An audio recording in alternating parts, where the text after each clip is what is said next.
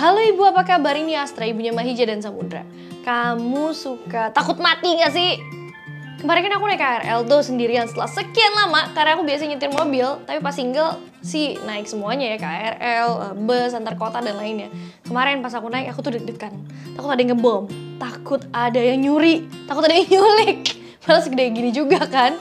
So ada rasa perasaan Kayaknya gue gak bisa nih Dulu padahal pada saat aku single, aku suka banget diving. Aku suka banget naik roller coaster. Aku suka banget jalan-jalan antar kota, antar provinsi, traveling backpacking sendirian dalam luar negeri.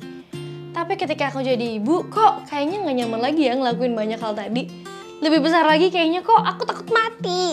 Aku takut nanti kalau mati anak-anakku gimana? Anak-anakku sama siapa?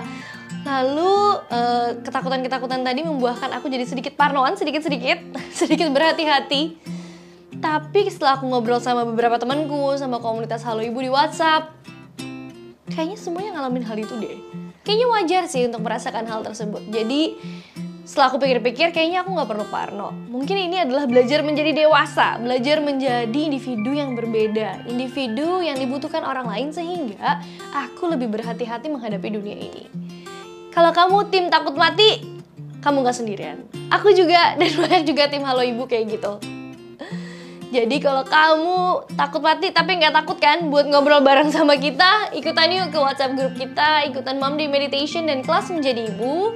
Uh, rangkaiannya banyak banget dari postpartum class, childbirth class, lalu kelas motherhood map sama how to be a happy mother.